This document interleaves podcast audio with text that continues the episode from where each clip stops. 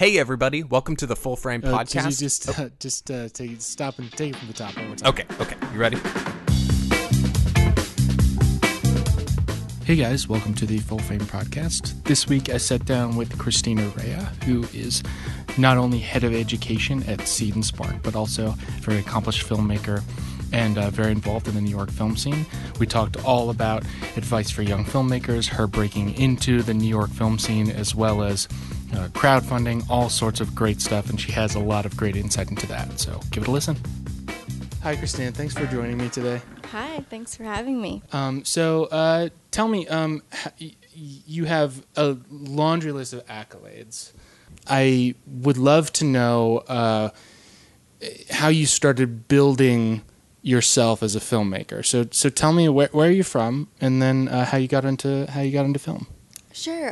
So I'm from Long Beach, New York, mostly. I grew up. We moved around a lot before I was 5, and so I lived in a lot of different places on Long Island, but eventually settled into Long Beach and lived there through high school. It was me, my mom, and my brother, and I moved to Queens pretty much out of high school to go to college. I went to Hunter in Manhattan. Cool. And yeah, my mom is from Trinidad, and so she moved to Queens when she was 14, and that was always sort of like a secondary home, and now I still live here, you know. So. Cool. And so does Hunter have a film program that you got into? Yeah.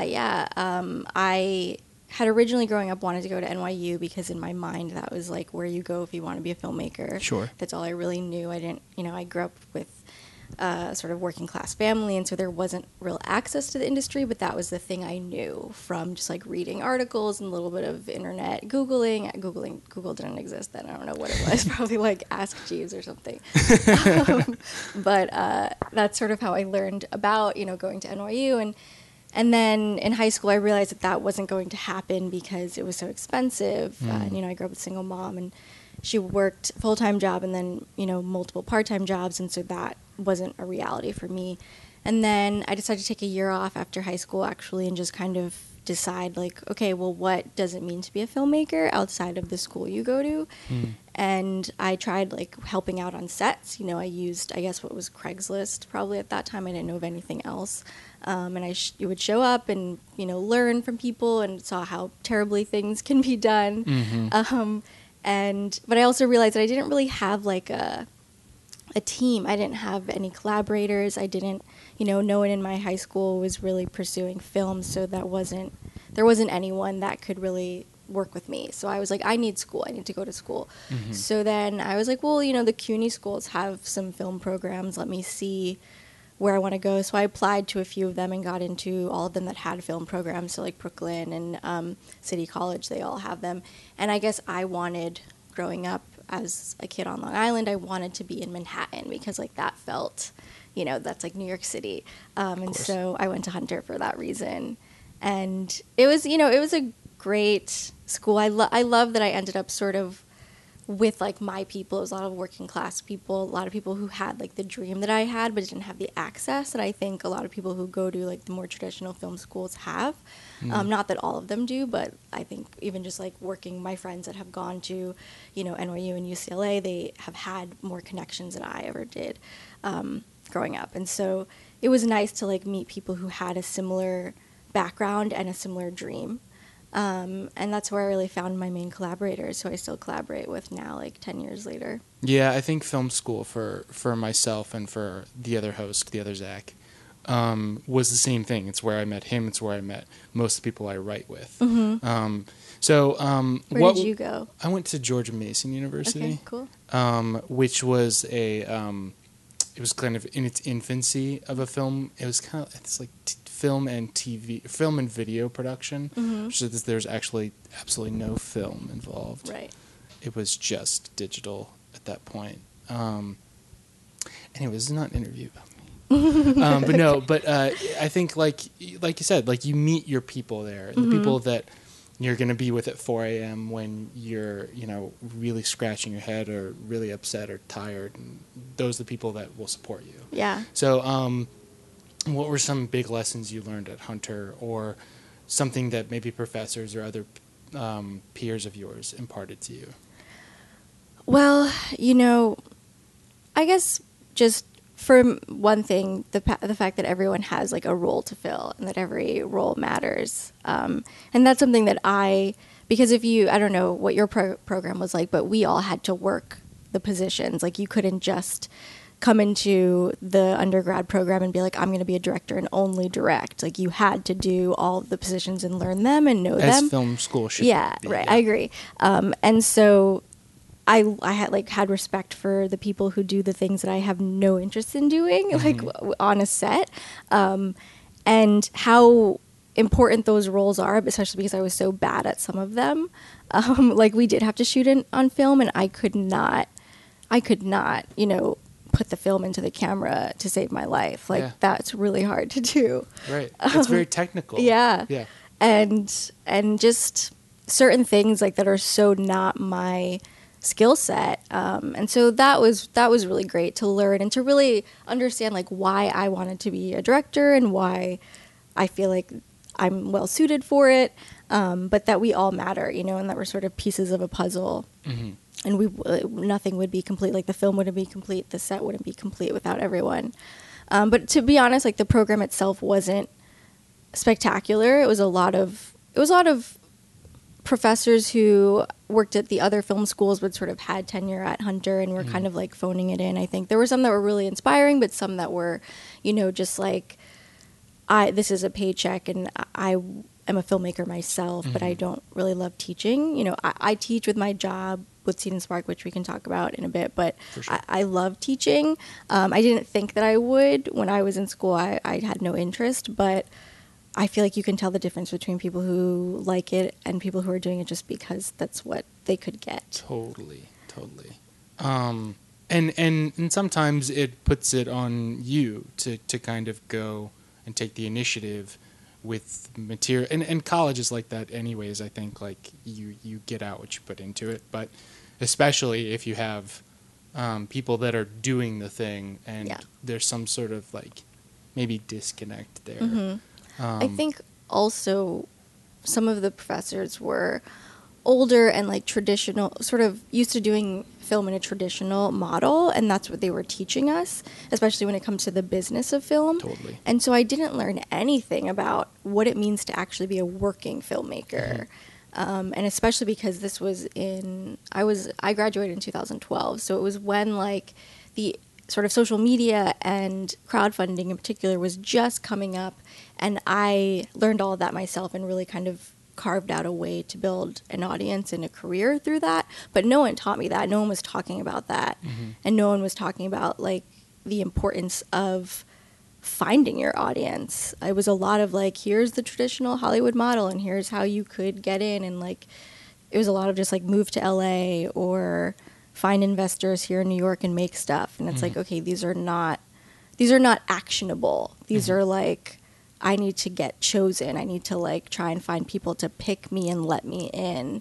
but they're not actionable for someone like me who has no access. And so I had to really find my own path in that regard. Yeah. So let's talk about how you found that path. I'm curious, like after you finished the program and you met some people who you were going to collaborate with, what was the first thing you did? Did you go, okay, now I have to find like a bread and butter job, or was it, I'm just going to take like a year and make something, or what'd you do? So it was a mix. I like to work a lot. I make a lot of content. If anyone, you know, follows me, I make a lot of shorts, and some of them are just sort of like, I'm going to try something and it may totally fail. But I like to experiment and just make stuff.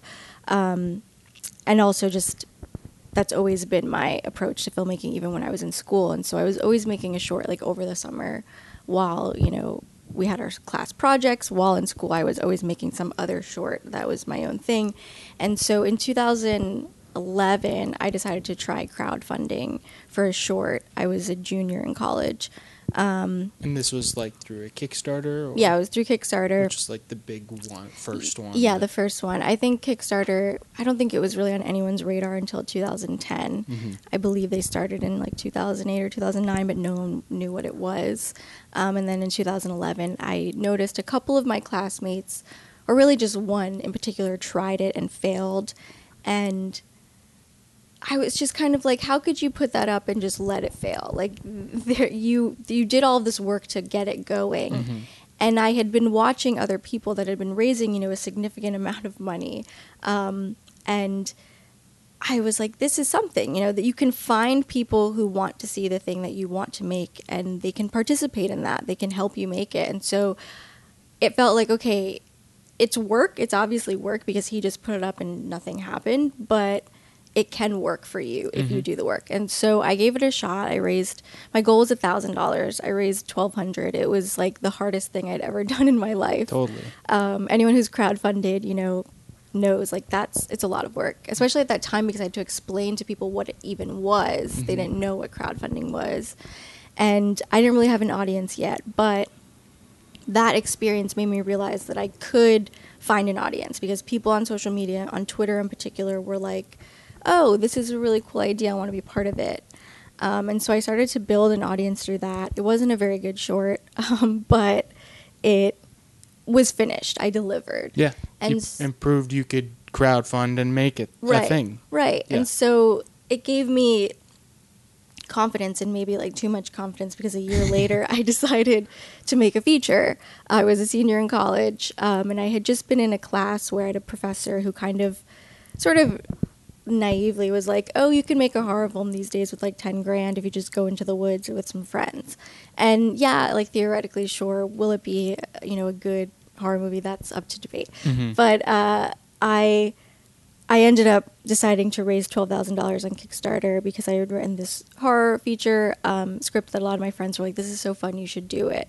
And I was like, okay, I'm going to do it, because everyone's like, you should do it. And I just had this professor tell me that, like, that's a doable thing on $10,000. And so I raised $12,000, even though I needed 15, but I was like, you know, I only raised $1,200 last time. I haven't really built like this huge following. I don't know how. A zero to that sum. Yeah. And so I was like, I can try for $12,000, and then maybe like get a credit card and fill in the other three or whatever. And was that all Kickstarter? Yeah. Wow.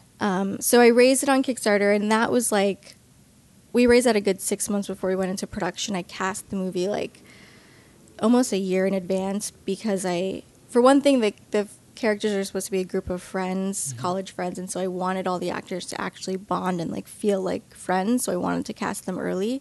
But also I wanted to get them committed to the project so that they would support the crowdfunding campaign, like share with their friends and family and stuff. Mm-hmm. And so we raised $12,000 for that. We ended up shooting it. I graduated in 2012, and we shot it in January of 2013. And so in that time, I was doing like a lot of like babysitting and sort of freelancing, and just trying to get as much money as I possibly could, just to like pay my rent, because I was focusing on the movie. I was like, we shot it in Massachusetts, so I was driving up to Massachusetts, like trying to get our location secured. Wow. And we got like a free gas station, but it was a lot of literally knocking on doors, which like my mom, she was the one who drove me upstate to Massachusetts and the Berkshires multiple times mm-hmm. to do that. And so it was a very grassroots kind of filmmaking experience, where we raised the money through an audience, and then like we made a feature ultimately by the end through posts. It ended up costing like $18,000, so I put the rest of it on credit cards, but yeah, we got $12,000 through Kickstarter. Great. So what was some of the big takeaways from that experience, once you were done shooting, or once you were done with post? You know, it was your first film out of college, so yeah. What did you take away from that? So much. I mean, it's a very flawed first feature. I'm really proud of what we accomplished, but I made so many mistakes as a director. You know, for one thing, it was shot in January in the snow, and like I had never shot in those conditions before. Anyone who's trying to make a film in extreme weather conditions, like go shoot in those weather conditions before you try to do it yourself. I had done a lot of research, and I talked to people who had shot in those conditions, but I had never done it myself. I wish I had worked on someone else's crew, because then I would have known like, okay, this is how I need to take care of my crew in these conditions. So like, yeah, we shot the film in, you know, 11 production days. We were on location for 16 days. The end result is an 80-minute movie. It was really, you know, I didn't realize like how much slower people are going to move when they're cold and how much more they're going to eat when they're cold. You know, like there are just things that I didn't properly budget for because I also produced the entire movie myself, which is crazy. I wrote, directed, and produced it and had never made a feature before. And I was like fresh out of college. It was crazy. The fact that we have an end product is a miracle. Yeah. Totally. Yeah. But, you know, there were ultimately I learned how to be a better sort of leader, I guess, because I made mistakes and had to eat that and like had to. I'm so grateful for the people who worked with me again after it because, you know, like I tried to take care of people on set, but we were working long hours and my mom cooks for all my shoots, so the food is always amazing. I can at least say like no one just eats pizza on my sets. They that's get why like everyone sticks around. That's right, yeah. That's the thing. People don't love me, they love my mom's cooking. That's really what it is. But yeah, there were definitely just like the grueling aspect of making that movie was hard. And there were certain things like when the temperature drops, snow freezes and gets crunchy, and like your sound is going to be shit. And so there are things that I just didn't know or think about until I was in it, and then had to sort of fix it in post and like deal with that. So that film was in post for like a year and a half because also my sound editor, who really did everything, like he did Foley and all of that, he was working on it around like much higher paying jobs. And so, and also I, because I'm a crazy person, shot a web series 3 months after wrapping production. So so I was like sort of editing Summit, my feature, but also like in production on my web series and kind of splitting my focus. So yeah, it took a long time to get it finished, but I did actually write a blog series on my blog, my Congested Cat production company blog, about like things I learned, mistakes I made, things I would have done differently. And so like it's probably poorly written. I mean, it was like 6 years ago, but if anyone is listening, it's something maybe to read. I'm going to get the links to those and share. That's great. Goodness, that it is an endeavor to take on a film, but to do it as both or as all those roles too.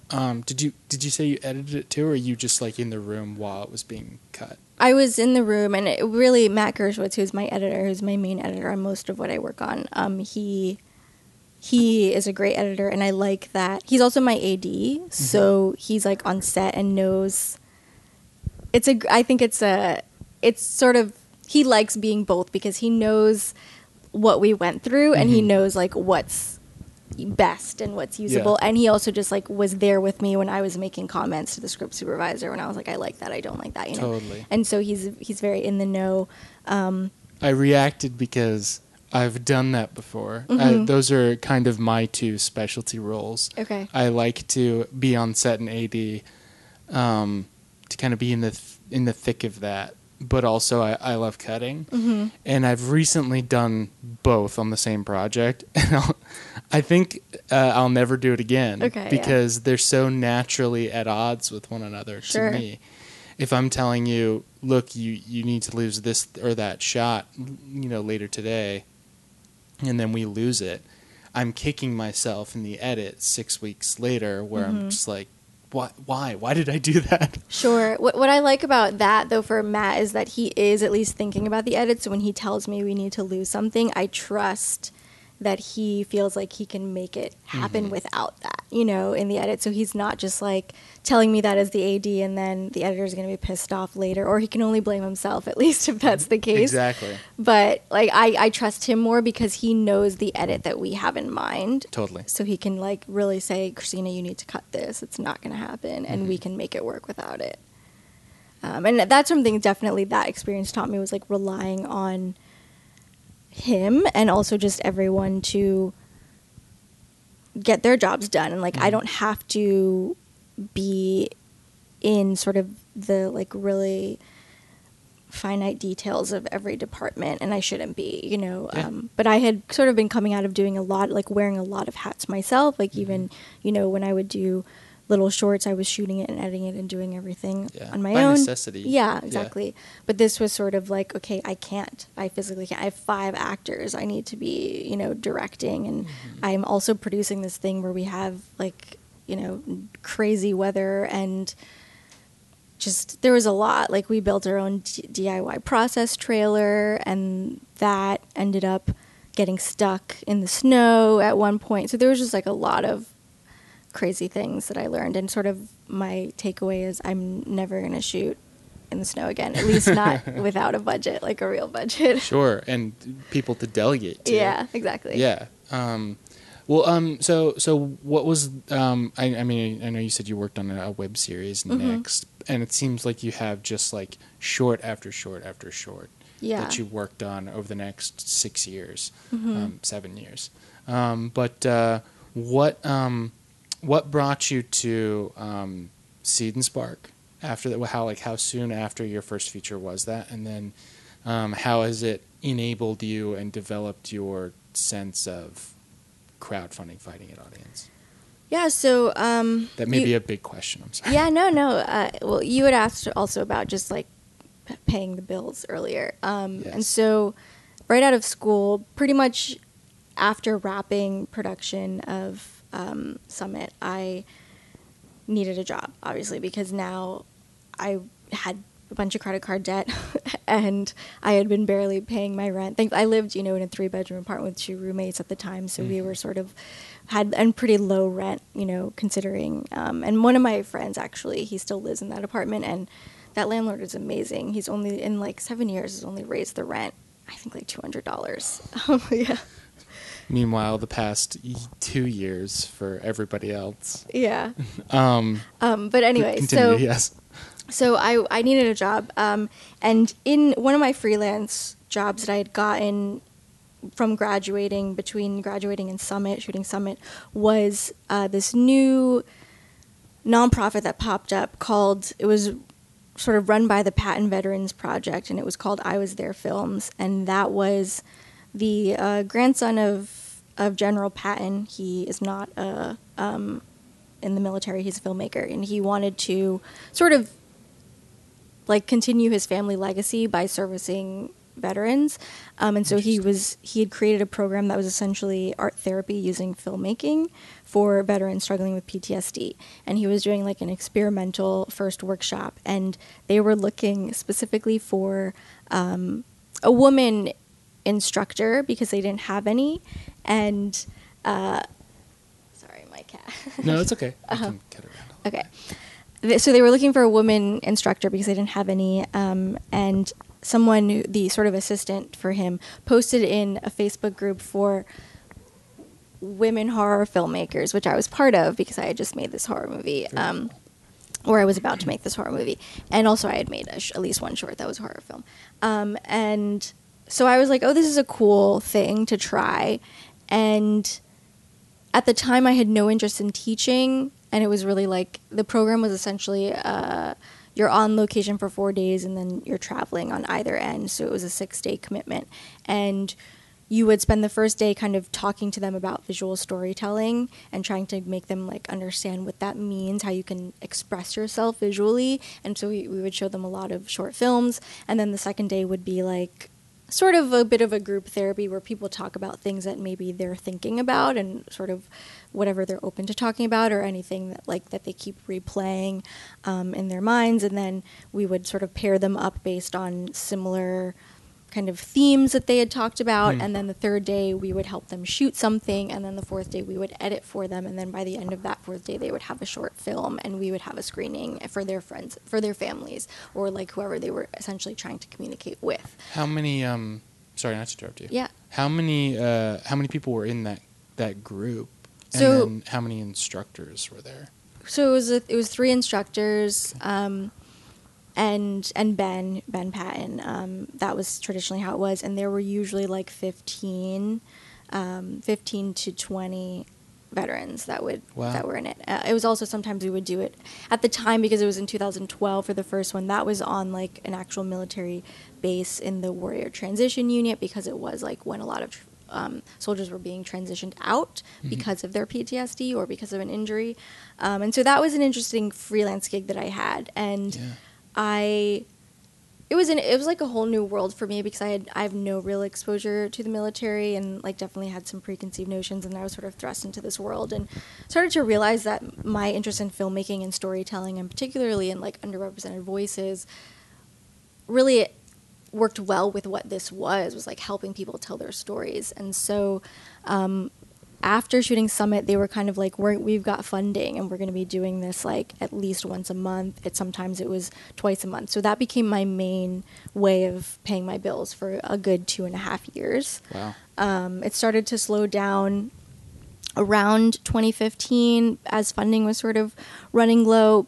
But it was also when I was looking to leave, because at that point I had been doing it at least 1 week out of every month, and it was really rewarding work, but it was also really stressful and like triggering work. And as the only woman instructor for a good year, I eventually really pushed to get more women hired, but for a good year it was just me, and I was always the one that got paired with women veterans who, unfortunately, in addition to having combat trauma, had sexual assault trauma.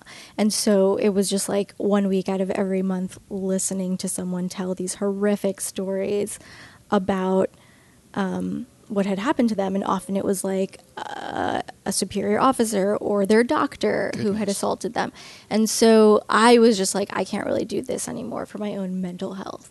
And at that time, I had also been making a lot of stuff. I had been getting invited to speak on panels because I had crowdfunded and had crowdfunded a feature, which was sort of like still kind of new at that point, and that I was kind of like making my own work through that without any other, funds. And so in 2013, while this was all happening, I met Emily Best, the CEO of Seed and Spark. She spoke at an event. Seed and Spark was like 6 months old at that point. And I found her really inspiring. I loved that she was talking about the things that I had been doing, but with this approach to audience building, like this perspective that I felt I had and wasn't really the Kickstarter way. Kickstarter was great, but having had run 2 campaigns at that point, there wasn't really a way to like connect those 2 audiences on the platform. And Seed and Spark was kind of built for that.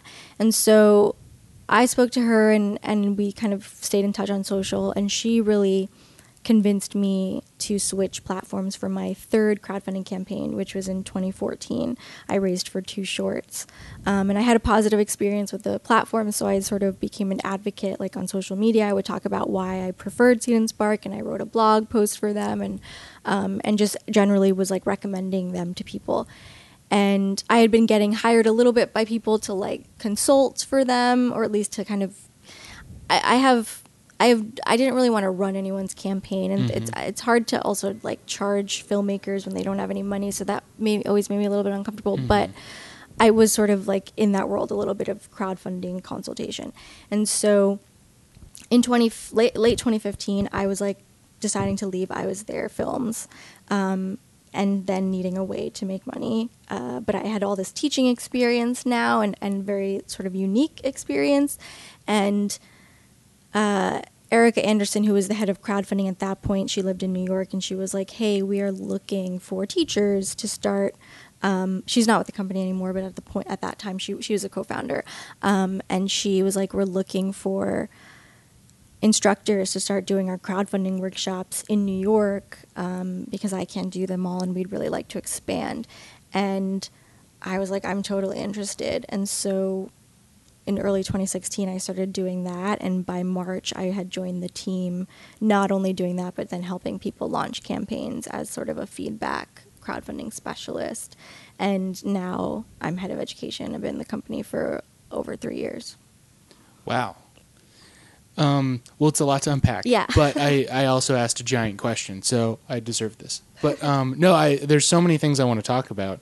I think, first of all, Seed and Spark is offering, I love that it is offering a way to pair multiple campaigns with a single audience. I think that's unique, and compared to something like Indiegogo or Kickstarter, it just gives them that, I guess, a unique filmmaking edge. Mm-hmm. So can you talk about, was that something that had already been implemented, or did you help bolster that a little bit? It had definitely been implemented because of the sort of follower feature that I think the other platforms maybe have adopted at this point, but it was new and original to Seed and Spark, where people could follow your campaign even if they hadn't contributed. So they would get your updates, and that follow of your campaign triggered their follow of your profile. Mm-hmm. So it allowed then people to know that you had launched a campaign, a new campaign, like whether it was for the same project or a new project, and the option to follow that one as well. Mm-hmm. And what later came as like part of my my existence within the crowdfunding department, which was really Jerry Maravilla, who is the current head of crowdfunding. We worked a lot to sort of implement a lot of things because we were both users of the platform who had crowdfunded. We started as filmmakers who crowdfunded on the platform and noticed some like things we would like to be implemented and sort of pushed for that. And one of those things was definitely like the ability to send out an update either as the project or as yourself and sort of to all of your followers versus individual project followers. And so we have really been working to kind of connect that more, like can make those connections between campaigns. But that was always something that I found appealing. Like you can raise for one stage of a project and then come back to that exact same campaign page and launch a new goal amount, and you keep your followers and you keep your updates and sort of all the things you had already built for that film. And so those were things that were really appealing to me, and it clearly was coming from, you know, the idea of building an audience and not losing that audience, but really taking them with you to the next thing. Well, and because so often even if you have a strict budget and you keep to it, things happen. I mean, where you're going to need to raise another $2,000, $3,000, even if it's just something small like that. And keeping the audience and people like, oh, well, I'm invested already. Like, why not? You know, that's great.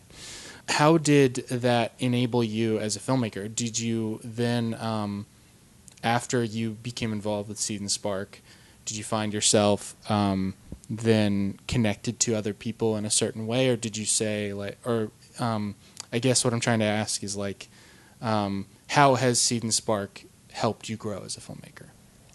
I mean, it's really helped me grow. For one thing, just seeing what other people are working on, and it's interesting giving feedback because you're on the other side of it as a filmmaker. You have to be so vulnerable, like you're putting your materials out there and accepting someone's sort of critique, and it's always coming from a helpful place. And we at Seed and Spark make it a point we're not critiquing your story or your filmmaking ability. It's really like the effectiveness of your pitch and just what you're putting out there, but seeing how other people are approaching their own careers and how they're like selling what they're working on and their whys, like why they want to make something and why it matters.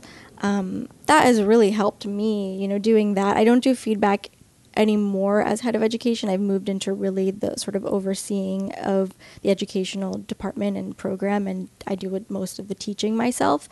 But I did that for like, I guess 2 years, and so the feedback for 2 years, and so that really helped me. And then also just working for a company that is kind of by creators for creators, where I work full time, so it has definitely given me financial stability to make, you know, not like struggle to pay my bills, and so I can kind of, you know, I paid off my credit cards for one thing, like that's awesome, but of course. But I have the ability to like put in my own money to filmmaking if that's what I want to do.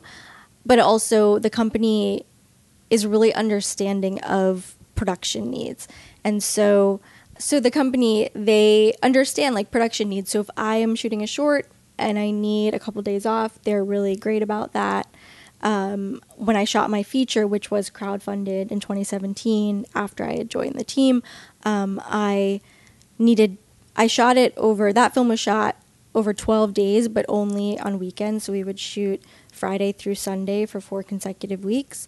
And so I took off the like Thursday and Monday that bookended that for 4 weeks to really be able to focus on the production. And Seed and Spark was totally on board for that because ultimately they want us to be doers of what we teach. And so that's kind of a mandate of the company is like you have to continue pursuing your own career, your own filmmaking career if you're going to join the team because we have to stay relevant. And so like I need to really have my thumb on the pulse of what's happening, you know, as an independent filmmaker and know the struggles because I'm doing it and then I can speak to that and how we're solving for that in the workshops that we teach.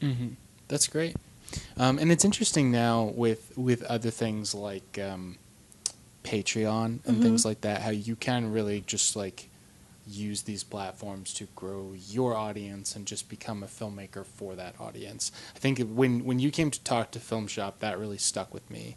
You had mentioned basically that, like, maybe, I think you'd said something along the lines of, like, you don't need to be paired with a studio or you don't need to like, get wide distribution to be a working filmmaker full-time. Could you talk a little bit about that? Sure, yeah. I mean, I think it's... I can't say that I've reached sustainability, you know, but I'm definitely working towards it, and I think that we as filmmakers are conditioned to think of like success as Hollywood and as these big budgeted movies, but that is sort of like the kind of 1%, you know, and there are so many of us that have stories to tell, and there's still so much bias that exists within that larger part of the industry. And so what I believe and what I think sort of Seed and Spark believes is that it's really about finding your pocket of people that exist that really passionately want to see the stories that you want to tell and finding a way to include them and distribute directly to them. And so that's sort of what I've, you know, like my first feature is on Vimeo On Demand and Amazon Prime, and it's been on for like 3 years at this point, and I what's the name of it real quick? Summit, it's the horror film. Okay, great. I've made just back in case people want to look. I've made, if you watch it, you know, it's again very flawed, but I've made back the money I put into that, you know, and so I've made not the entire budget back, but definitely all the personal money I put into it and some of the money that we raised, you know, through crowdfunding. And so, like, that's not, you know, yes, it's a $18,000 movie, but a lot of filmmakers can't say that, you know, that have worked in these much bigger budgets. And so I'm trying to really create this funnel of, like, the revenue I make on one project can fund the next one so that I'm at least not putting my own money into these smaller projects, and then I crowdfund, you know, like the bigger things so that my audience that really wants it can show that they want it by essentially like pre-ordering their copy of it or having some sort of participation on a bigger level because of what I'm offering them.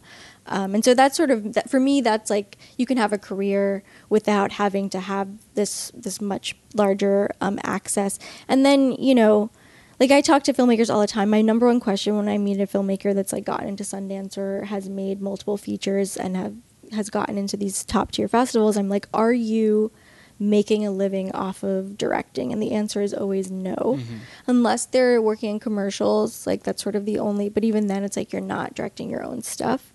I think that's a myth that people still buy into, that like you get into Sundance and then you've like made it and now you're just getting hired to direct, like that sort of, and for the most part that's not the case. Usually those filmmakers they're producing or they're editing, they're editors by trade, or like they have some sort of other skill that they're utilizing. More often than not, they're teachers. And so I try to think of like different streams of revenue, and like for me, I have sustainability because I've used a skill that started out as just a way for me to make my own content and evolved into like an expertise in something that not a lot of people understood or were experts in. And now I have a career in that, and I'm also making my own content, and it all sort of is like a cycle that feeds, you know, itself. And so I think that filmmakers need to like think about their careers in that way of like having multiple revenue sources and just finding a way to get their content made and seen using these like different and newer forms and methods of reaching people and engaging people and empowering people to participate. I don't know if that really answered your question. No, absolutely. This is exactly what I wanted to talk about. Okay. What are some of the ways that you're finding... I understand Seed and Spark wants to remain like as like one of the top like crowdfunding destinations. Mm-hmm. So you don't have to talk to me about anything that you guys are working on that you don't want people to know about yet. But what are some of the things that you guys are doing or that are coming about that are brand new for crowdfunding for filmmakers? Sure. So for one thing, you know, we are a streaming platform. So there is this kind of like full circle option mm-hmm. for you. If you, it's not guaranteed. It is sort of, we have an acquisitions team, but ultimately trying to be like the alternative to Amazon Prime that, you know, pays you 4 cents per hour watched. We pay you per minute watched. And so I can't say that it's going to be like a game changer. I think there are too many streaming platforms personally. But more and more every month. Yeah. I think. And as a subscriber myself, like I just can't afford to subscribe to so many. Right. But what's cool about Seed and Spark is that it is like a pay what you can model. It starts at $2 and you can subscribe at any time. And so theoretically, like when you can afford it, you can subscribe, watch some content, support some filmmakers, and then unsubscribe for a while and always mm-hmm. come back. That's like, I think that's a cool thing, and that you're watching directly benefits the filmmakers. You know, the more you watch, the more they make. And so that's cool. And ultimately I look at it as like another opportunity for you to sort of self-distribute, even though it is sort of curated. You have to get selected by the acquisitions team, but it is a way to sort of self-distribute and get your audience to push your audience to watch and then make money off of those views, and also support other artists by telling them like, hey, if you liked my movie, this is some other stuff in the cinema that you can watch that's similar or that I'm a fan of or whatever it is. But so that's one thing. But the other thing that we do on the crowdfunding side is like crowdfunding rallies. I don't know if you know about our crowdfunding mm-hmm. rallies. So it's pretty new. No other platform does it. It started in 2017 when we did a rally. It's sort of a term that we've created, but it's a contest where people raise their crowdfunding as they normally would. You know, you're raising funds for your project and for the same window of time generally, but you're also competing for some larger grand prize that comes from a partner. Oh, right. So like Hometown Heroes. Exactly. Okay, yeah. I didn't know it was called a rally. Yeah. That's cool. I like that. So we call it a rally. So for instance, the Hometown Heroes rally is with the Duplass brothers. Mm-hmm. That's for feature films shot in a filmmaker's hometown, either, you know, where they grew up or where they currently live. And you basically filmmakers rate, they crowdfund for the same window of time, the same 30 days. And there are certain minimums you have to hit. Like for the first 2 years that we've done it at this, it was a cash minimum of $7,500 and you had to hit a certain follower count. And then that got you to the finals. And then from there, the Duplass brothers would pick up to 5 campaigns to give. In 2017, it was $25,000. In 2018, it was $50,000. And then executive producership. So that is one version of it. We tend to do them now every quarter with a different partner and a different theme and a different grand prize. So last year, one of my favorite ones that we did that was like a really big educational effort for us was the Keep It Colorful rally. That was for filmmakers of color that were working on pilots or series. And that was with Color Farm Media, which is Erica Alexander's company, which if you watched Living Single, she played Max on Living Single. I was a huge fan, so it was really exciting for me. And we went to cities where there are filmmakers of color that are maybe not getting as much industry support. And so that was a really cool initiative in our educational department to like reach these filmmakers who maybe had never had access to us before because they weren't really getting into these festivals that we were teaching at, and like we weren't making as many stops in their cities just because we weren't getting invited to by like festivals or schools. And so that was really great, and that's one of my favorites. I hope we do it again this year. Mm-hmm. And then We're probably going to do Hometown Heroes or something with the Duplass brothers for sure. They're definitely partners of ours that like, it's a really great mutually beneficial relationship. And so that's something that we try to do that marries, like, our ideology of not waiting to be picked, you know, just, like, doing it, finding your audience, making your content, with the filmmaker, you know, aspiration of, like, breaking into the larger industry. So we kind of marry those two things so that, you know, no one really loses. As long as you hit your goal, if you do the work, you'll make your funds, you'll have a successful campaign, and you'll be on the road towards making your thing. Mm-hmm. But it also has this potential for a big win at the end of it. And then other stuff, like, we are working on some new things that I'm not really allowed to talk about. That's fine. But I will say that what we're really concerned with as a company at the moment is creating conversations and trying to get people in rooms to really have, like, communal experiences of content in a way that I think we're lacking right now. And so that's something we're working on doing more of, and we'll be making announcements soon. Very cool. I'm looking forward to that. Well, shifting gears a little bit, I would like to talk to you about a Donkey. Sure, yeah. That was your second feature, including Summit? Yeah. Okay, so what were some of the things that you took from not only Summit, but from the shorts that took place in between, into making About a Donkey? Yeah. So, and it is a comedy, not a horror. Yeah, so my work in general, I tend to bounce between comedy and horror. Amazing. Or I mix the two. So, like, if you watch my shorts, they tend to be horror comedies or... it's validating a little bit because, and just as a quick tangent, I love horror, and I want to pick your brain about horror, but also recently I've been kind of like, I have a bunch of, like, big budget horror ideas, but I have a bunch of, like, low budget comedy ideas, and I don't know that I ever could mix the two. So it's validating to hear that other people are kind of doing the same thing, where they're finding, or you yourself, you're finding like... are you just, like, following that fun, like, whatever kind of comes up? Yeah, you know, so I grew up watching horror movies. I loved horror as a kid. I was obsessed with it. And I also watched a lot of sitcoms, like classic sitcoms. My mom and I, my brother and I would always watch the Twilight Zone marathon, like, you know, 4th of July and New Year's Eve. But then my mom and I also watched sitcoms together. And so that just sort of informed the way that I think of storytelling for sure. And then I think I process stuff through like an offbeat lens, you know? And so when I'm struggling with something, or I'm frustrated with something, or if I've gone through, like, anything traumatic, I always kind of find, like, the dark humor in that, or I just, like, think of a way to process it metaphorically, and sort of comedy or horror serves that, and also comedy does as well.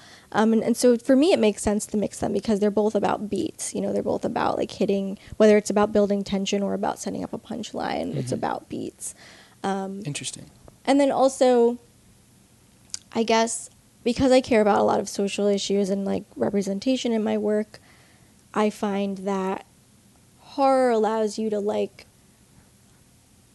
heighten things so that people will go along with your, I guess, like, the moral of your story, or, you know, the point you're trying to make, if it feels not real. Like, if it feels like, oh, this isn't about that issue, it's about this, like, imaginary thing, but really what I'm talking about is that issue. So I find, like, that's a way to kind of get people to watch content and maybe consume, like, the subtext without being so in your face.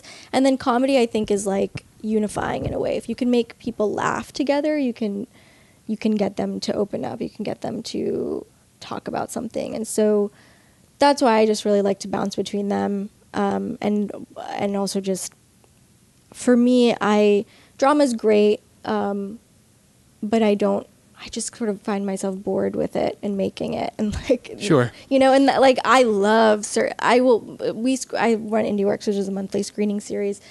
I would say, you know, most of the films we award at our end of year Best of Fest are dramas because they're, like, so brilliant and hard to do, especially when it comes to, like, balancing, you know, being grounded in reality versus like melodrama, and so it is very hard, but it's not for me. For me, I like the sort of heightened world of beats and like gore and making people uncomfortable. I love that. Yeah. Sorry. So what did going you originally back, ask I originally, yeah, I know. I'm sorry. I interrupted. No, it was me. I went on tangent. What were some of the things taking from Summit to About a Donkey and the shorts in between? So the biggest shift between Summit and About a Donkey was that I wanted to pay everyone. And I should say About a Donkey is written by Kelsey Rauber, who I met in college in a TV writing class. She almost exclusively does comedy. Through our friendship, she has become a fan of horror, but was traditionally very scared and would never watch any. Preaching the word of the horror. Yes. Spreading that gospel. Yes. But so generally she tends to write only comedy. Mm-hmm. And so the web series that I directed and co-created, it was co-created with her. She wrote it. It's called Kelsey. It's sort of about her own breakup. And so that was our first collaboration. When we collaborate, we tend to do comedy because that's what she writes. So when I do my own thing, it is horror or it's horror comedy. I have done like one short or two shorts that were just purely comedy on my own, but usually when I'm doing comedy, it's with Kelsey. So she wrote the script when we were in school still, and I was in pre-production for Summit. I loved it. I gave her some feedback on it, and I was kind of like, maybe we'll make this one day, but like that's not my focus right now. For a few years, we spent time like revisiting it. We made our web series. We built a really big online following for that. It currently has nearly 500,000 views online. We released it in 2013. It was sort of when it was still like new to be releasing a web series, so we had good timing at that point. Mm-hmm. And the main character is also a lesbian, and at that point it was like there wasn't much representation in that in that world, and so we really got like consumed by all the lesbian sites and blogs, and they just like put us out there and really got us seen. And then, I think also, well, and this may just be my personal bias, but I think if you're making a web series that's not about struggling writers or actors, mm-hmm. you have something already unique enough. Yeah, totally. I can tell you, I get so tired of seeing those, and I relate to it, but it's same. Just, There's just so many. There's a ton of them. For Kelsey, we wanted to, Kelsey Rauber, the person, human being, she's a lesbian, and so the main character is obviously lesbian. But for me, I obviously care about representation, and we're best friends, or like she's one of my best friends, and so we imbued our own kind of friendship into it. But also, I really wanted to make a film about a group of friends in New York City that looked like a group of friends in New York City. Totally. And so all the characters are different ethnic backgrounds, which is very true to my experience growing up. You know, my friends were always like very different because I, as like a multi-ethnic person, was always attracted to like different people who felt othered as well. Mm-hmm. And so that is very much like part of why I think the show got seen too, is because there was that level of representation. But anyway, so we worked on that. We made two shorts and a pilot together in this time between Summit and About a Donkey, and we just kept talking about a donkey, but we were like, we want to pay people well. We want to do this with a budget. We need a donkey. Like, we need money. And so we kind of were like, this is, $150,000 to $250,000 feature if we were to do it right. And we talked about, like, actors we would want. There's a really wonderful role for the mother character, which I think women, above 50 don't get very meaty, fleshed out roles often. So we thought about, like, who we could cast for that. And so we were talking about names. And eventually 2016 rolled around, and we were kind of like, we're tired of talking about this thing. It feels really timely. It feels like, now's the time to make it. We just want to do it. We don't have access to investors. Like, even though we had this great success of a web series, we still feel like there's still all these gatekeepers that have doors closed to us. So I was like, okay, well, we can raise $20,000 in a crowdfunding campaign because we did that in 2014. And I feel like we could do it again because we've delivered, we made some new stuff, we built like some new audience members through releasing content. And I as a filmmaker who had pretty regularly bounced between horror and comedy, I had learned that I could get people to follow me between those two, and I could get someone who likes horror to like pay attention to my comedy. Not so easy the other way around. People who don't like horror generally don't like horror, but I found that they like my horror because, like, usually, as I said, it's usually funny. It's usually like I like to play with camp. There's usually some sort of like feminist, you know, undertone to it, and so. That was like, that's something I had learned and had known. So I said, okay, we can raise 20 grand. Can we make this film on 20 grand? So then it was like, well, how can we do that? I had learned from making Kelsey where we didn't shoot it.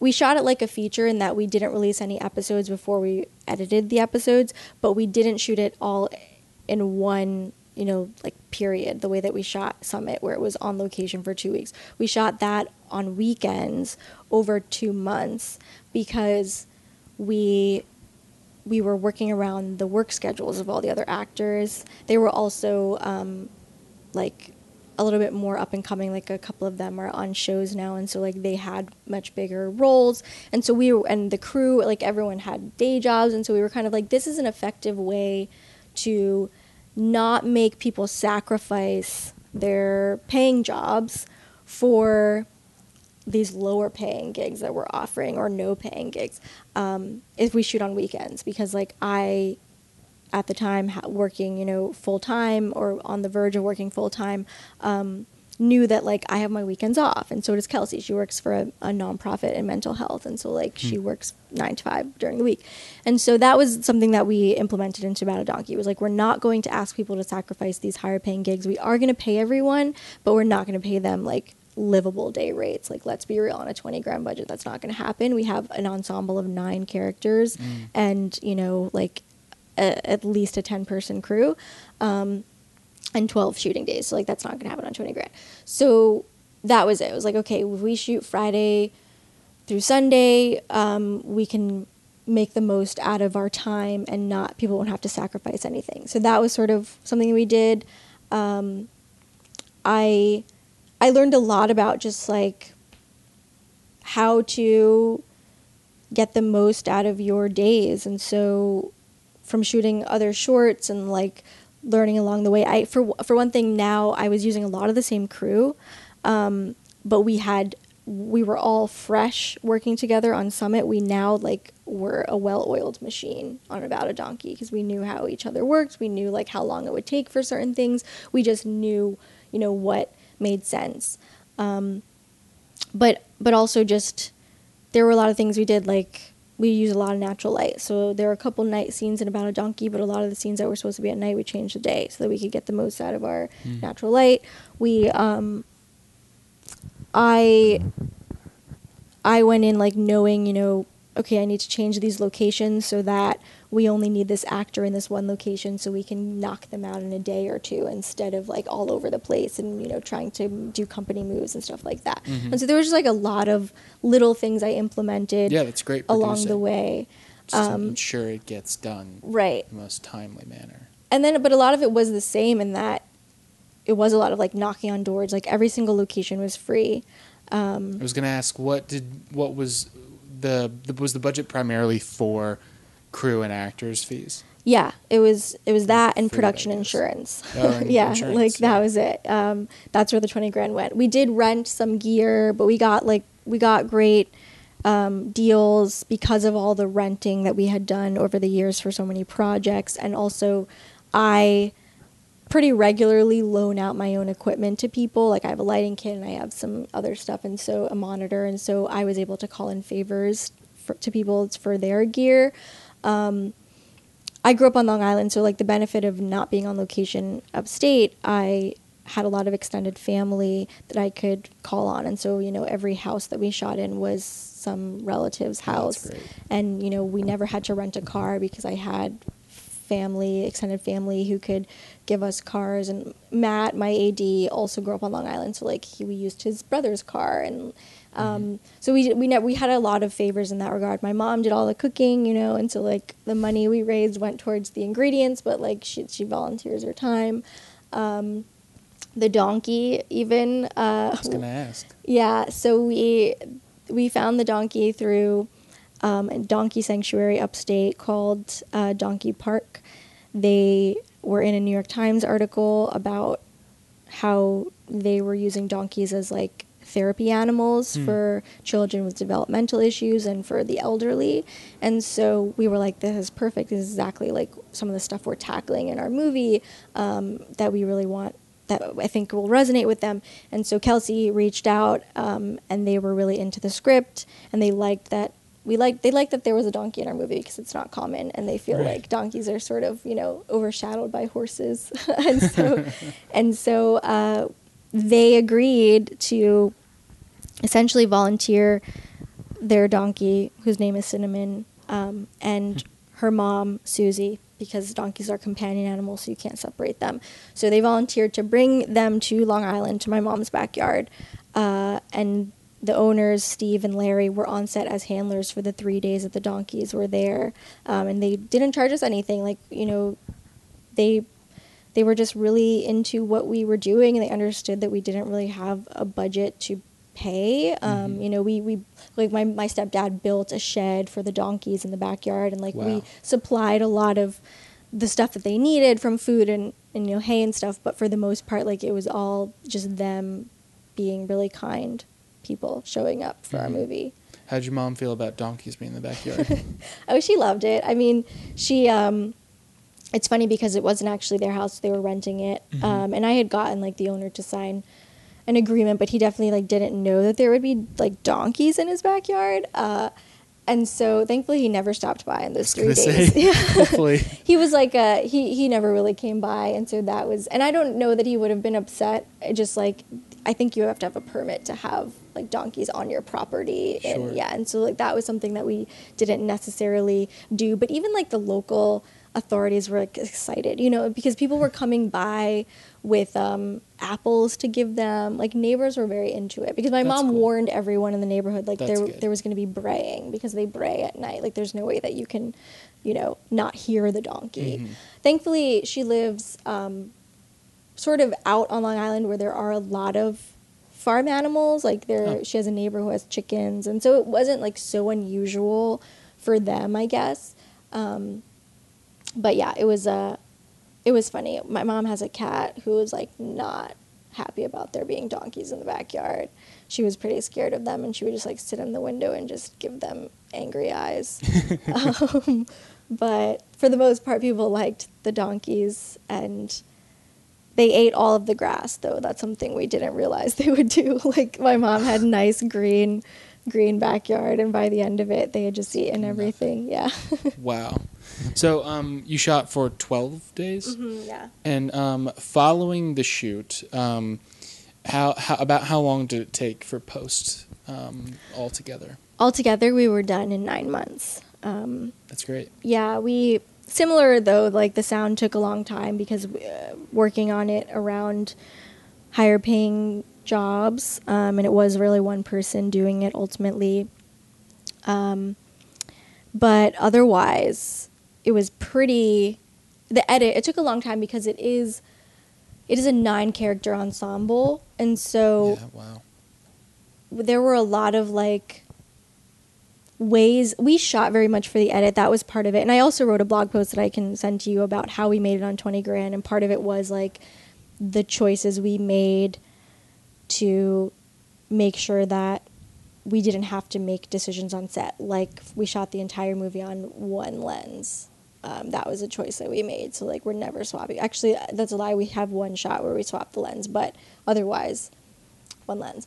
And so that we like built that into the look of the film. Very cool. But so there were things like where we didn't give ourselves options in the edit where it was like, this is the way the scene has to look. And we knew that going in. But then, because there's just so much coverage, you know, most of the scenes, I would say most of the scenes have like 2 or 3 characters, but there are some that have 5 or 6. And so you can spend forever deciding, like, what reaction am I going to cut to for this line, you know, like, because you have so many. And so that was a lot with me and Matt like, he would do assemblies of the scenes, and then I would say, like, show me that reaction. Like, I want to see what's going to really hit this beat the best. And so that took a while because we could go back and forth forever if we wanted to, and really trying to decide what served the scene most. And then also it's a very talky script. Kelsey is very much like a, she's definitely, we met in a TV writing class. She loves sitcoms. She writes like sort of these ensemble kind of punchy characters. I love her writing, but on paper it all really worked.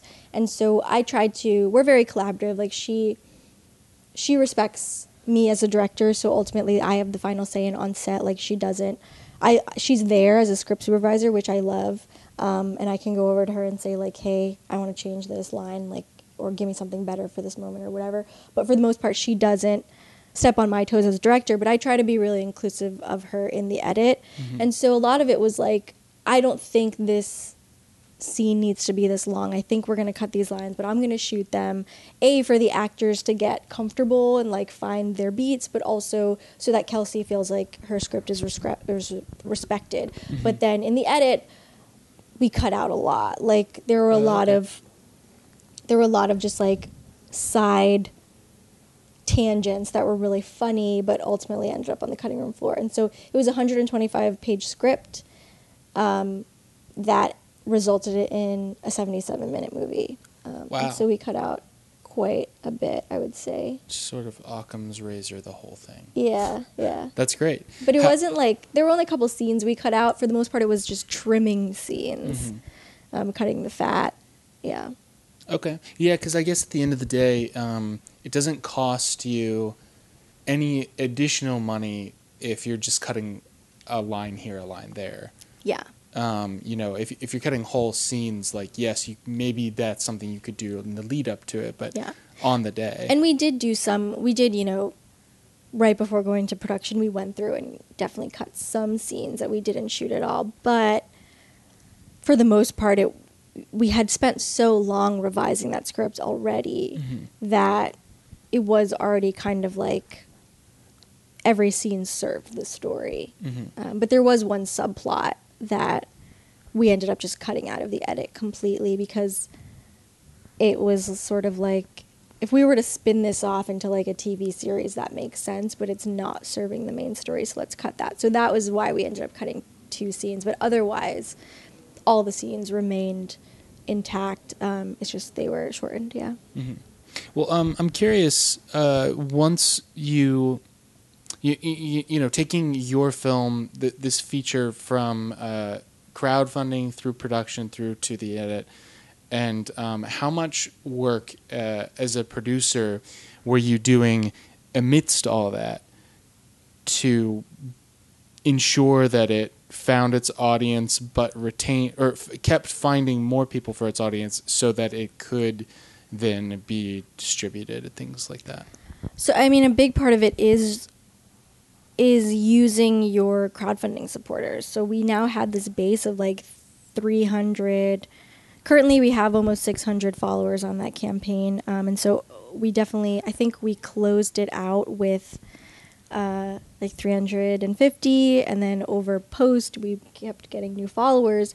And a big part of that was sending updates. Mm-hmm. Something I learned with Summit was that I was getting a lot of, I guess, momentum out of sharing really candid lessons I've learned, like candid experiences of making that movie and sort of with other filmmakers, you know, what did I learn? What mistakes did I make? You know, as I said, I put out a whole blog series about every day on set. But then also I would do like before and afters. So, you know, here's our color grade before and after. Here's our sound mix. Here's what it sounded like before. Here's what it sounds like now. That's cool. And so that kind of stuff was getting me a lot of social media attention, and also like the crowdfunding supporters would share that stuff more because they were seeing the actual process of filmmaking, which mm-hmm. intrigued them, you know, because for the most part, whether they're filmmakers or not, that's the cool part of contributing to something, is knowing how it got there, like watching that process.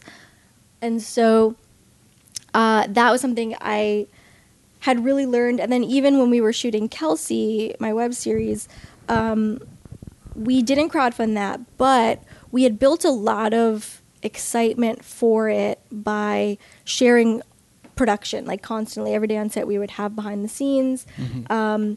And then the way that we got a lot of attention for that was by sending out our trailer, I think it was a month before we were going to release our first episode, to BuzzFeed. Cool. And it just was like great timing in that there weren't any lesbian-oriented web series at the time. But I guess that summer that we shot, Kelsey was like, I remember someone called it the summer of the lesbian web series, because I guess a lot of people had that same thought that there weren't any. Because it was in the zeitgeist. Yeah, exactly. And so we ended up on a list of the 8 lesbian web series you need to watch. Cool. And so that got us on the homepage, and our trailer got like 20,000 plays out of that. And that really, it sort of was like, that's great. Not something you can really plan on, definitely. But we had been doing the work. We had been sending out press releases and really trying to build this audience. And we ended up as an IndieWire critics pick for the best comedy web series of 2013. We were on the list with High Maintenance because I had been like tweeting at people who wrote about web series on IndieWire on Twitter. And so like that's how that happened. And so it's about like doing the work, you know. But anyway, from that, I had learned a lot then about like how to create a domino effect with people and like how to build hype and momentum and sort of like get people excited with teasers of things.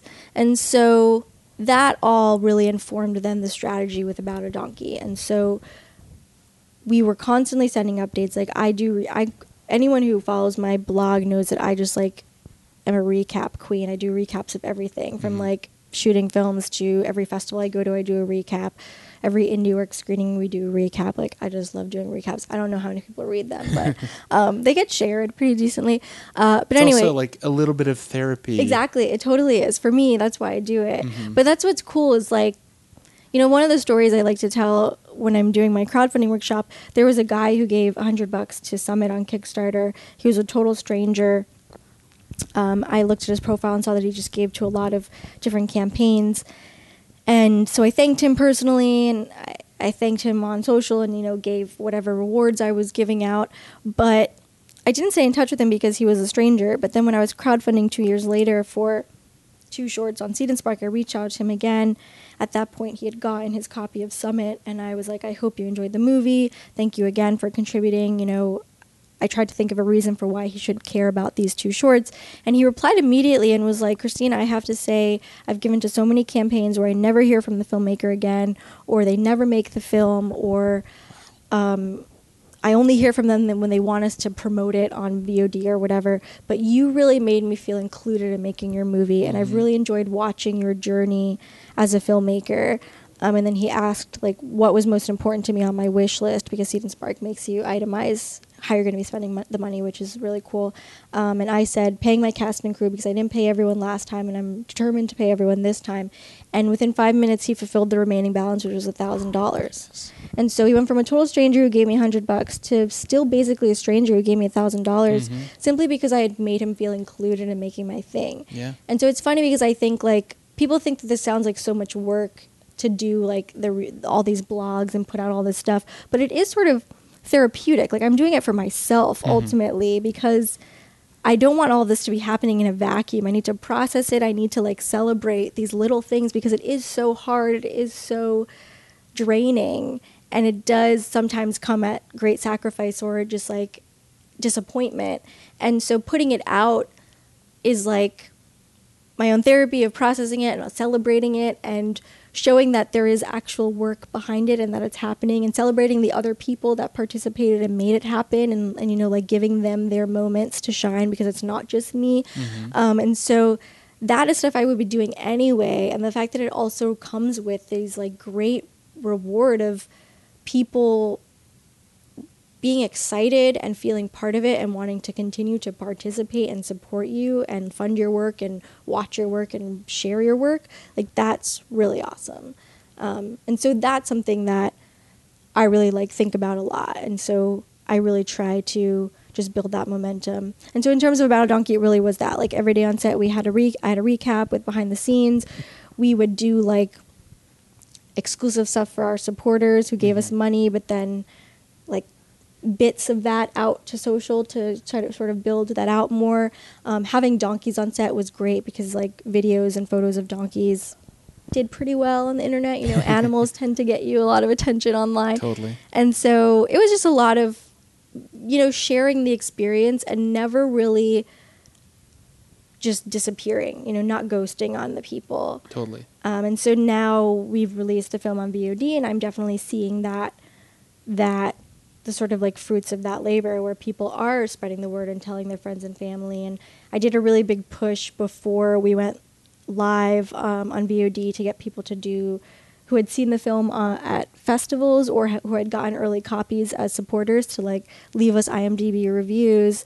And I was like, if you hated it, like you can give us 1 star. Like I just want you to review it because that'll give us like a little bit of a boost online, and yeah. and it'll give me something to share to show like, hey, here's someone's opinion of it. Thankfully, nobody hated it, at least not anyone who has publicly rated it. But but even if everybody rated it 1 star, at least people would be like, oh, yeah, it exists, right. It's there. And honestly, I can tell you like on Amazon Prime, I get these terrible, really, really sexist reviews for Summit that are really amusing, actually. At the end of the day, all you can do is laugh at them because what else are you going to do? Like, you could cry, but, you know, I'd rather laugh. But I'm like, hey, you know, one of my favorite reviews, actually, someone said, I hated it so much, I had to watch it again just to like, know that I hated it that much. Something like that. And I was like, I love you. You watched my movie twice. I made money off of you twice. And so all these people that leave these hateful reviews on Amazon Prime, and thankfully there are some that are like really lovely and I don't know who they are because I never pushed it. I will say about Amazon Prime, I released it later than Vimeo On Demand and VHX. So at that point I was really tired of the movie. I didn't want to talk about it anymore, but I wanted to see if it would be discovered on Amazon, and it was. And that's something that is really cool about Amazon. I don't know if I think maybe it's because it's a horror movie and horror fans will try to watch anything, you know. Anything. I don't know if I'll have that same experience with About a Donkey, but all of our reviews on there are from people I don't know because I didn't ask anyone to review it. And some people have given us really great reviews, which is cool. Cool. Some have been really terrible. Those terrible reviews keep us showing up in search results. Mm-hmm. So I'm like, give me 1 star, like please, because it makes some other horror fan like hate watch it, you know, and that makes me money. And hate watching, I think, is like a unique thing in the horror community. Yeah. Where like there is something that you know is going to be, even if you think or somebody tells you like, this is horrible, you should see it. Mm-hmm. You know what I mean? And I'm not asserting that that's your film. I'm just saying like some people may feel like the only reason they want to watch it is because it could be really bad. Totally.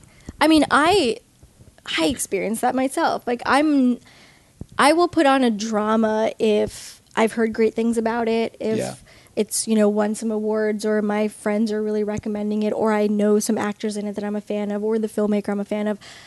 I will generally never push play on a drama that I've heard nothing about, because if it's bad, it'll just be bad. I will definitely do that with a horror movie, because if it's bad, it could also be really fun and entertaining. Yeah, yeah, exactly. Totally. And so, yeah. That's great. I know this is all that I wanted to hear. Well, I just have one more question. There's so many tidbits of advice that you've imparted just through explaining your journey in crowdfunding, through Seed and Spark, through making 2 features, all these shorts. But if you had any bit of advice that either you would impart to since you're head of education, somebody who is the maybe 2008 version of you, or just an up-and-coming filmmaker, what would you say? You know, there's so much, I guess I would say, but for one thing, I think it's important not to focus on other people's paths of success. I think we can get caught up in that and like what success looks like for other people. And I think it's important to definitely look at how other people are approaching their careers and find ways, you know, if you see that they're making content that's similar to yours, definitely see how they're getting it out there.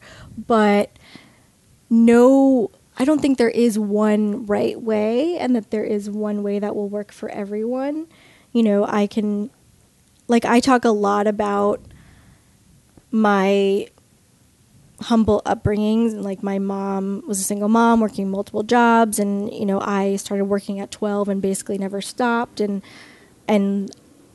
you know, I definitely have lacked privilege in some ways, but then I also, I have a spouse, and like my spouse helps pay my bills, and like I can make films and do things. I can like constantly roll out content because I'm not struggling on my own in the way a lot of my peers are. And so I sometimes have people like ask me, how do you do it all? Or like, you know, I want to be able to do all the things you do. And it's like, you're not looking at the full context around my life and how I'm able to do all of that. Totally. The same way that I may not be doing that with other people who have more, you know, advantages than I do. And who maybe are where I want, like where I think I want to be, but I don't know how they've gotten there, or the sort of circumstances that have allowed them to be there, or maybe like the ways in which they're not happy with where they are. And so I think it's just like, don't look at other people's paths and think that there's only one way to success, and really think about what it is that you want, like why, what is your why, what are your goals with what you're making, and how can you get there, and who can help you, and really think about like your, not just your collaborators creatively, but the organizations you can partner with, the ways that your audience can really partner with you, like who's really craving that. I like thinking about, for instance, I can talk about a Donkey in our festival run. You know, I know a lot, I made a feature film, a lot of people think, you know, if you don't premiere at a top tier festival, like you're not going to have a festival run, and there's no point in making your feature, or like getting it out there, or it's not going to get seen. Mm-hmm. But I didn't submit to Sundance. I didn't submit to any top tier festivals. I barely even submitted to any mid tier festivals, because at the end of the day, I made a $20,000 feature film that through post cost us $22,500. Basically, that was the entire cost of the movie. And we have no names. We have no connections to the like wider industry. So realistically, we wouldn't get into those festivals. But also, when I think about why we made About a Donkey, which I realize like I never even said a synopsis or anything of it, but it's an inclusive ensemble comedy about a family that's struggling with various things, and the father decides to bring home a donkey, and it kind of shakes up their lives. And it's sort of a quirky, sweet, inclusive family comedy about hope and acceptance and growth and flawed characters who find a way to accept each other. And we, in 2016 in particular, felt motivated to make the movie because the way the election was looking. And we felt like felt like we were moving backwards in some way, and there's like a lot of hatred just sort of being embraced. And our movie felt like a way to build some bridges, or at least create some conversations. And it's a very LGBTQ inclusive film, but that's not necessarily like at the forefront, because it's about a family where some of the characters are queer identifying and some of them are straight. And we very much wanted to just like show you a family that looks like a kind of like nuclear white family in America, but then show you how that can be really inclusive, and how those people can like grow and be really accepting. And so my mission with the festival run was like, okay, we're not going to get some big distribution deal and be like on billboards and on the homepage of iTunes and like on Netflix as a recommended title. So like we need to reach real people who don't work in film, who would never know about our film otherwise, and specifically people who maybe don't seek out inclusive content, and who maybe aren't the most accepting of LGBTQ people, and just like generally diverse identities. And so I made it my mission to look for festivals that are in communities where they get really high local attendance because there's not too much else going on in their cities or towns, and festivals that program like true independent films aren't just like inviting films from the bigger festivals, and happen to be in like maybe red, you know, right-leaning areas. And so that is the approach that I took with our festival run. And so we had a really, really lovely, successful festival run where we had like sold-out screenings of local people who had never heard of our movie and probably never would, but they decided to come see it because it looked like a fun comedy about a family, and they found themselves hopefully maybe challenged. Yeah, like one of my favorite experiences was in Montana, in Polson, Montana, at the Flathead Lake International Cinema Fest, which I had not heard of until I was doing all this research. It's a really lovely festival. Polson was like, I think 67% Trump voting. So we're screening in this community. We had a screening that was nearly sold out in a beautiful theater. We had 77 people in that theater. And there was a couple behind us, an older couple, a husband and wife, and about 25 minutes into the movie, you find out that through a conversation between the oldest daughter in the film, who's about 30, and the grandmother, that the daughter, Cecilia, she is interested in the grandmother's nursing aide, who is a woman. And so, like, up until that point, you didn't actually know that Cecilia is a lesbian. It's just sort of like through this casual conversation, that's how you find out. And the couple behind us, the husband, who I think was kind of hard of hearing, the wife was definitely explaining a lot of stuff to him throughout the movie. You had your color commentary right behind you. I did, yeah. He was like, what's going on? And she explains it to him, and he was just like, oh, do you want to leave? And she hesitated for a moment and then was like, no, we'll stay. And they watched the whole movie. And so that, I think, is beautiful. Like, maybe they clearly were uncomfortable with that revelation that there's a lesbian character, multiple lesbian characters in this movie. But they maybe won't change the way they vote, I don't know. But, like, they maybe will be more empathetic because they watched this sweet romance and didn't walk out. And so I feel like we planted some seeds, and we had multiple experiences like that. You know, there's a kiss in the movie between the two women characters towards the end of the movie. And, at one screening, two women walked out, like two separate women walked out at that moment, which was disappointing, but like they sat through it up until that point and they tried, I guess, you know, I don't know. It's interesting. And so for me, we didn't screen at any like majorly buzzy festivals, but we've gotten like really wonderful local reviews, and we have had great conversations. It's been really rewarding for us, and we feel like it gave our movie a bigger purpose, you know, and gave us like a sense of purpose in making it beyond that. And so I think that, and that's not anything I got from anyone else. If I talked to anyone who had made a feature, they would tell me, like, submit to all of the festivals and try and get the best premiere you possibly can, and then, like, hope to work your way down and get a distribution deal. And I'm self-distributing. I can do a whole, like, talk on why I don't think distribution deals generally are worth taking.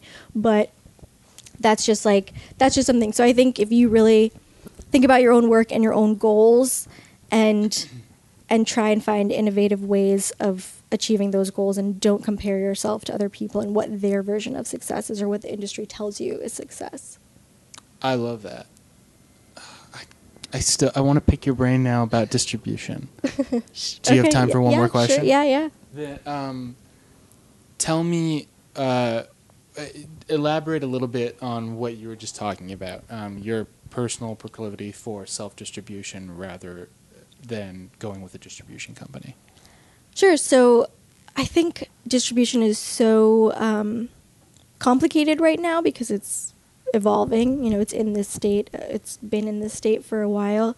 At Seed and Spark, as the head of education, one of the first things that I did when I moved into that role with Emily Best, our CEO, like through conversations with her, we really wanted to make a distribution workshop. So I'm now teaching that at festivals, and it's something I'm really trying to get programmed because I think filmmakers don't understand it at all. And so in all of December of 2018, I spoke to experts that Emily got me in touch with who work in different areas of distribution, and I just tried to accumulate as much knowledge as I possibly could and built this workshop that is like where distribution traditionally has been, where it sort of currently is in this mid-state and where it could be going and kind of the different approaches. And so I do recommend, like, check out our events page on Seed and Spark and see when we'll be teaching it near you, because it's worth attending. Yeah. But for me, I found, you know, anyone I've ever spoken to that has gotten a distribution deal, so often there's just no transparency and most of them regret it. And often because distributors take on all these different titles, they kind of see what lands, like, initially, and then that's what they keep promoting, and they sort of shelve the other titles.